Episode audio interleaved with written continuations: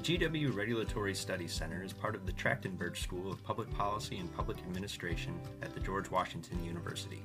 Our mission is to improve regulatory policy through research, education, and outreach. This is our podcast, and I'm your host, Bryce Chenault. Today we are joined by Laura Stanley, a senior policy analyst here at the GW Regulatory Study Center. Laura has been busy analyzing various Drug Enforcement Administration rulemakings and explaining how these policies intersect with the opioid epidemic, a very important subject for communities all across the country. She has an op ed published in the Washington Post, has submitted a public interest comment, and has multiple short commentaries on our website. Laura, thank you for joining us today. Thanks for having me, Bryce. All right, let's let's dive into this discussion. So maybe let's start with what was the impetus for your exploration of this subject area? I know there are a lot of people who are dedicated to combating the opioid crisis, and it's often because of a personal story. Yeah, so before I joined the GW Regulatory Studies Center, I worked at the Environmental Protection Agency, and I worked primarily on pharmaceutical waste issues there. So, some of the work I did was answering questions about how law enforcement could dispose of drugs collected at take back events. Um, so, law enforcement does a lot of work in collecting unwanted drugs from households so they aren't used for illicit purposes. Um, but after they're collected, they have to be disposed of in a way that protects human health and the environment. Um, so, as it turns out, there are EPA regulations, Drug Enforcement Administration regulations, and Department of Transportation and Post Service regulations that all govern this process for disposal and destruction. So, of course, my job was answering questions about EPA regs, but in the process, I learned a lot about the DEA regulations for destroying the collected drugs. So, I just got really interested in how the DEA regulations intersect with the opioid epidemic. As it turned out, that while the DEA regulations for the destruction of take back pharmaceuticals seemed pretty convoluted, it really didn't even come close to the DEA regulations that apply to providers who want to treat opioid use disorder. The more than 400,000 people in the United States have died of opioid overdoses in the past 20 years. Um, and there's some recent research that suggests that's actually a pretty big underestimate. The Department of Health and Human Services estimates that about 2 million people in the United States have opioid use disorder. So I think, um, you know, just in the face of this really devastating epidemic, I started to ask myself, why does DEA place so many barriers on providers who want to treat patients with opioid use disorder? And are the barriers achieving their goals? And, you know, are they really worth it? Yeah, that I think that puts like a very human touch in all this, which at, at the end of the day is regulations affect people, and that's that's why we're interested in them. Briefly, let's let's take a look at your Washington Post op-ed, which was published back on May 14th, which is actually my birthday, so another reason to celebrate. Under the Post's headline, "We need smart solutions to mitigate the coronavirus's impact." Here are 46, and yours, one of those 46, is titled "Bring Back the Methadone Vans." The opening line reads for more than 350,000 people in the United States, one essential activity is a daily visit to a methadone clinic to treat their opioid addictions. But when I read that, I just said, wow, I, would never thought about that, what that number might look like.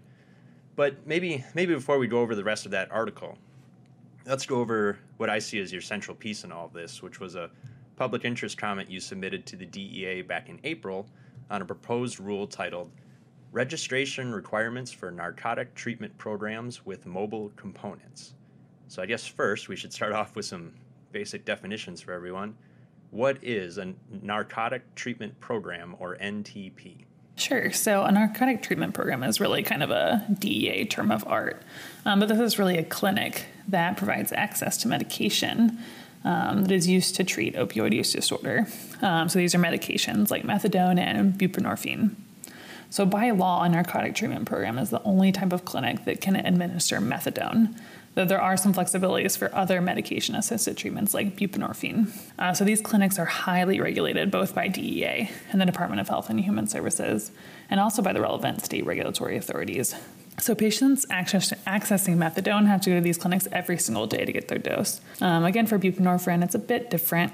There are more doctors who are allowed to prescribe it, so patients don't need to go to a clinic every single day. So there's a lot of evidence that methadone and buprenorphine decrease opioid use, increase the likelihood that a person will remain in treatment, and therefore reduce the risk of overdose.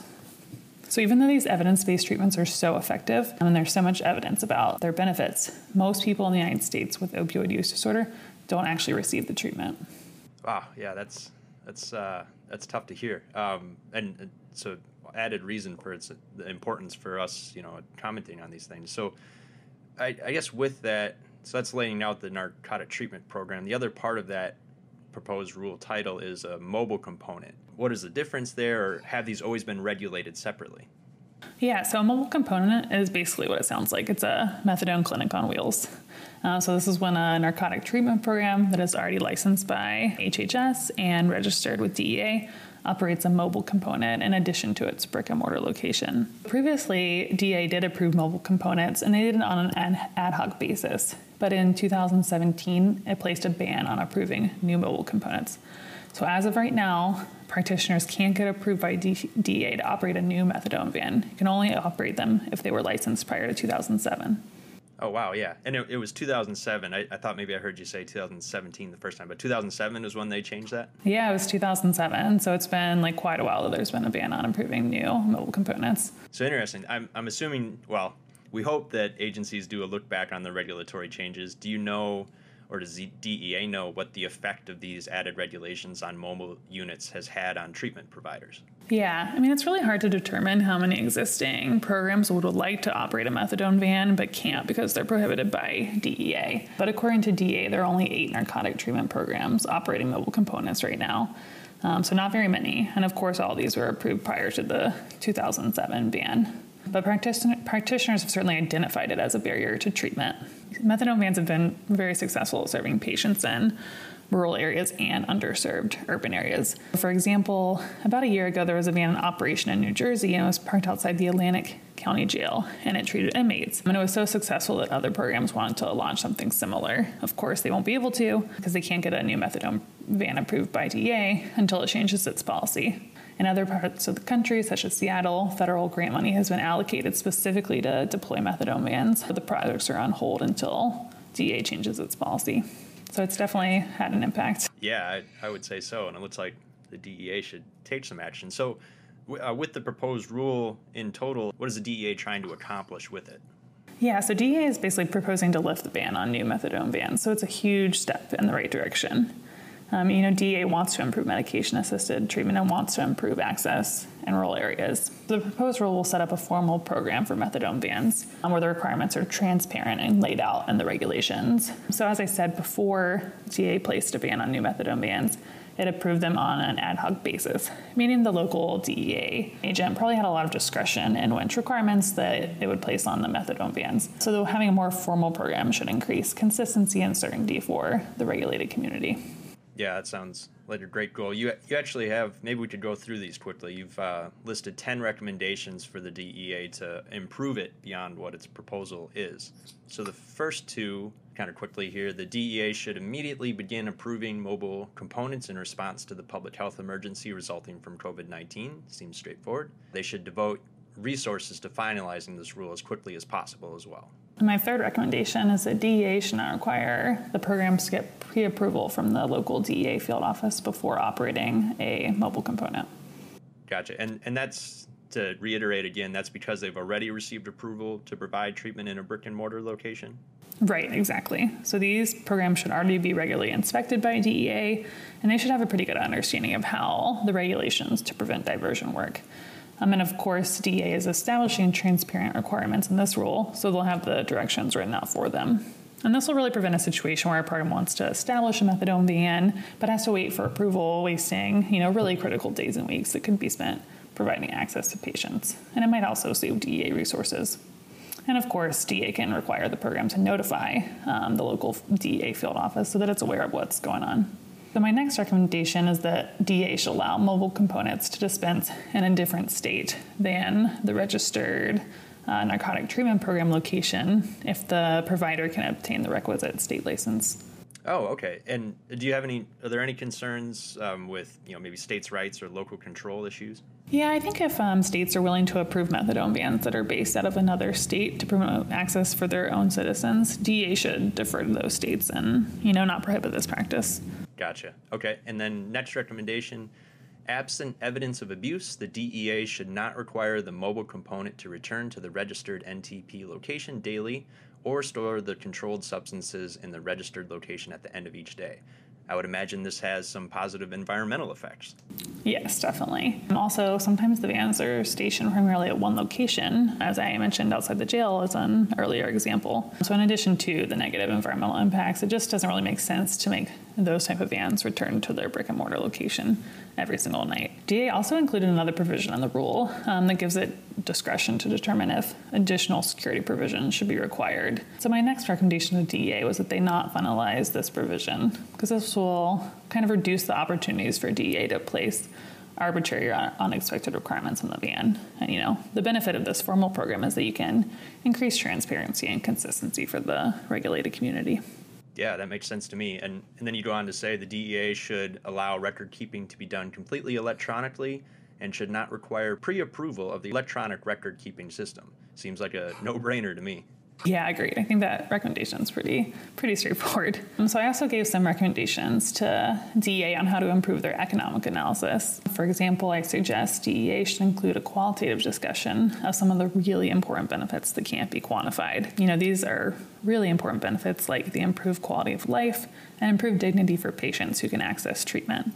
So DEA does do a quantitative analysis looking at various compliance costs and the impact of the rule on those, but it doesn't include a discussion of these very important benefits. Yeah, I, I think you really lay out the, the, the emphasis on the human element here with all of your recommendations, and that's I think that's great. And the last last two maybe we could combine quickly, and they're kind of bedrock principles for the center as well. Lastly, the DEA should clarify that the benefit cost analysis framework applied on the proposed rule is the best used to analyze the reduced marginal cost of treatment. A little bit of jargon there, but it's you know just are are we getting the most bang for the buck kind of concept? And then and your your final final recommendation was the DEA should commit to conducting an evaluation of the mobile program established under this rule. I think again a principle that we hope all agencies apply with all their rules to do a look back to see what the effect has been and how they can improve going forward now that we've gone through all of those recommendations, which I think they're great, um, do we know if the DEA has responded to any of these, and if so, how? Not yet. Um, so if DEA responds to the recommendations in the comment or changes its policy based on the recommendations, we might expect to see that in the preamble or the response to comment document accompanying the final rule. Um, but DEA isn't obligated to respond to the comments directly; they're only obligated to consider them. Well, I certainly hope they do. Uh, do you know when we can expect a final rule? Hopefully soon. In DEA's unified agenda, Winchester report of all the rules it intends to issue. It aimed to issue the final rule last month. However, the rule has not gone to the Office of Management and Budget for review yet, so it's not clear exactly how long we'll have to wait. All right. Well, I think we've gone through your public interest comment effectively, so maybe let's let's jump back over to your Washington Post piece. Could you just maybe walk us through that article? I think it does a great job of connecting all of this within the context of the COVID 19 pandemic. Sure. So, as you mentioned at the beginning of the call, more than 350,000 people in the United States take a daily visit to a methadone clinic to treat their opioid use disorders. So, this is a staggering feat in regular times. You can imagine how hard it is during the pandemic. Some clinics have decreased hours, some have stopped accepting new patients altogether, and also the evidence we have suggests opioid overdoses are rising during the pandemic. The New York Times collected mortality data from states and localities and estimates that drug deaths have risen an average of 13% so far this year over last year, um, which is truly heartbreaking. In the op ed, you know, I recommend that methadone vans be deployed because they're a cost effective way to increase the treatment capacity and reach patients during the pandemic. You know, and I also just point out that DEA needs to move faster and start approving these vans as soon as possible. Yeah, when, when you start laying out some of that data, it's um, yeah, it's astounding. We we definitely need to take action. So maybe you know, as final thread here within the podcast, you you also have a couple of commentaries on our website with one that we just pu- published titled "Regulations Teed Up at the DEA." You note that the agency is expected to release a flurry of new proposed and final regulations yet this year. What further details can you share on these expected actions?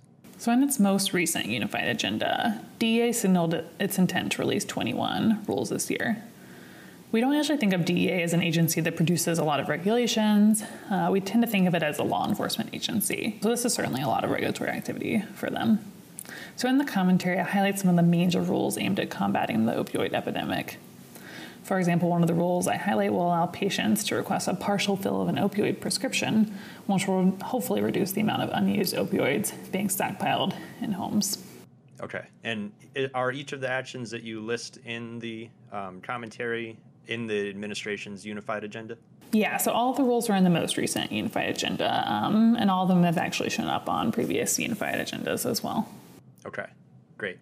And um, maybe related is, is the agency looking to do any changes in telemedicine? I think maybe that probably blends all of this together and perhaps the future of medicine in the U.S. Yeah, definitely. And telemedicine has been a really important issue during the pandemic. And one of the rules DEA plans to release is related to telemedicine. The rule is intended to specifically increase telemedicine access for medication assisted treatment. So, one of the rules is a long awaited rule that it will allow the practitioner to initiate the treatment over telemedicine for um, buprenorphine. So, this will help practitioners reach patients in rural areas where there are, again, limited treatment options. Got it. All right, and you have another commentary on our website titled "DEA proposes to lift ban on mobile methadone bans," which you had re- authored back when you submitted the public interest comment. Is there anything in there that we haven't covered already? I don't think so. That commentary basically sums up the public comment we we've discussed. Okay, great. And so there's plenty of content on our website for everyone to check out. Clearly, Laura's been working hard on this uh, has has Congress been doing anything on this or in any sort of related actions? So actually, Congress is driving a lot of the regulatory activity at DEA aimed at combating the opioid epidemic. So, for example, um, Congress directed DEA to release the telemedicine rule that it's currently working on, and Congress also directed it to release a rule on partially filling prescriptions. Um, so, definitely driving a lot of the DEA action here. I think of the five proposed um, and final rulemakings that DEA plans to issue this year that were in the unified agenda related to the opioid epidemic, Congress directed them to issue four of those. Wow. All right. So perhaps we can get everybody rowing in the same direction here. Uh, before we wrap up, are there any other organizations or individuals you recommend our audience check out if they want to know more about this subject? Yeah, I definitely recommend folks check out the work at Pew Charitable Trust. Beth Connolly directs the substance use prevention and treatment work, and they write extensively on the policy surrounding substance use treatment. Um, also, the O'Neill Institute for National and Global Health Law at Georgetown Law is a great place to learn more. Uh, Regina LaBelle runs the Addiction and Public Policy Initiative there and recently launched a master's program on addiction policy. Yeah, I, I think those are some great resources people can lean on as well. So I think I think we've covered a lot of ground here, and I hope this conversation has been helpful for anyone interested in the intersection of the rulemaking process, the opioid crisis, and the Drug Enforcement Administration. Any parting words of wisdom for our audience today, Laura? Yeah, I think um, something that's on my mind is that you know it's it's not too late to ask why DEA place so many barriers on treating opioid use disorder, um, and to ask you know are these barriers achieving their goals? and at what cost. I think these policies are not inevitable, and I think the recent reforms aimed at increasing access to medication assisted treatment are really good examples of that. All right. Thank you all again for listening to this podcast from the GW Regulatory Studies Center. Please sign up for our emails on our website if you haven't already. Follow us on Twitter at Reg Studies and connect with us on Facebook too. We look forward to interacting with you all again soon, and thank you again to Laura. Thanks for having me, Bryce.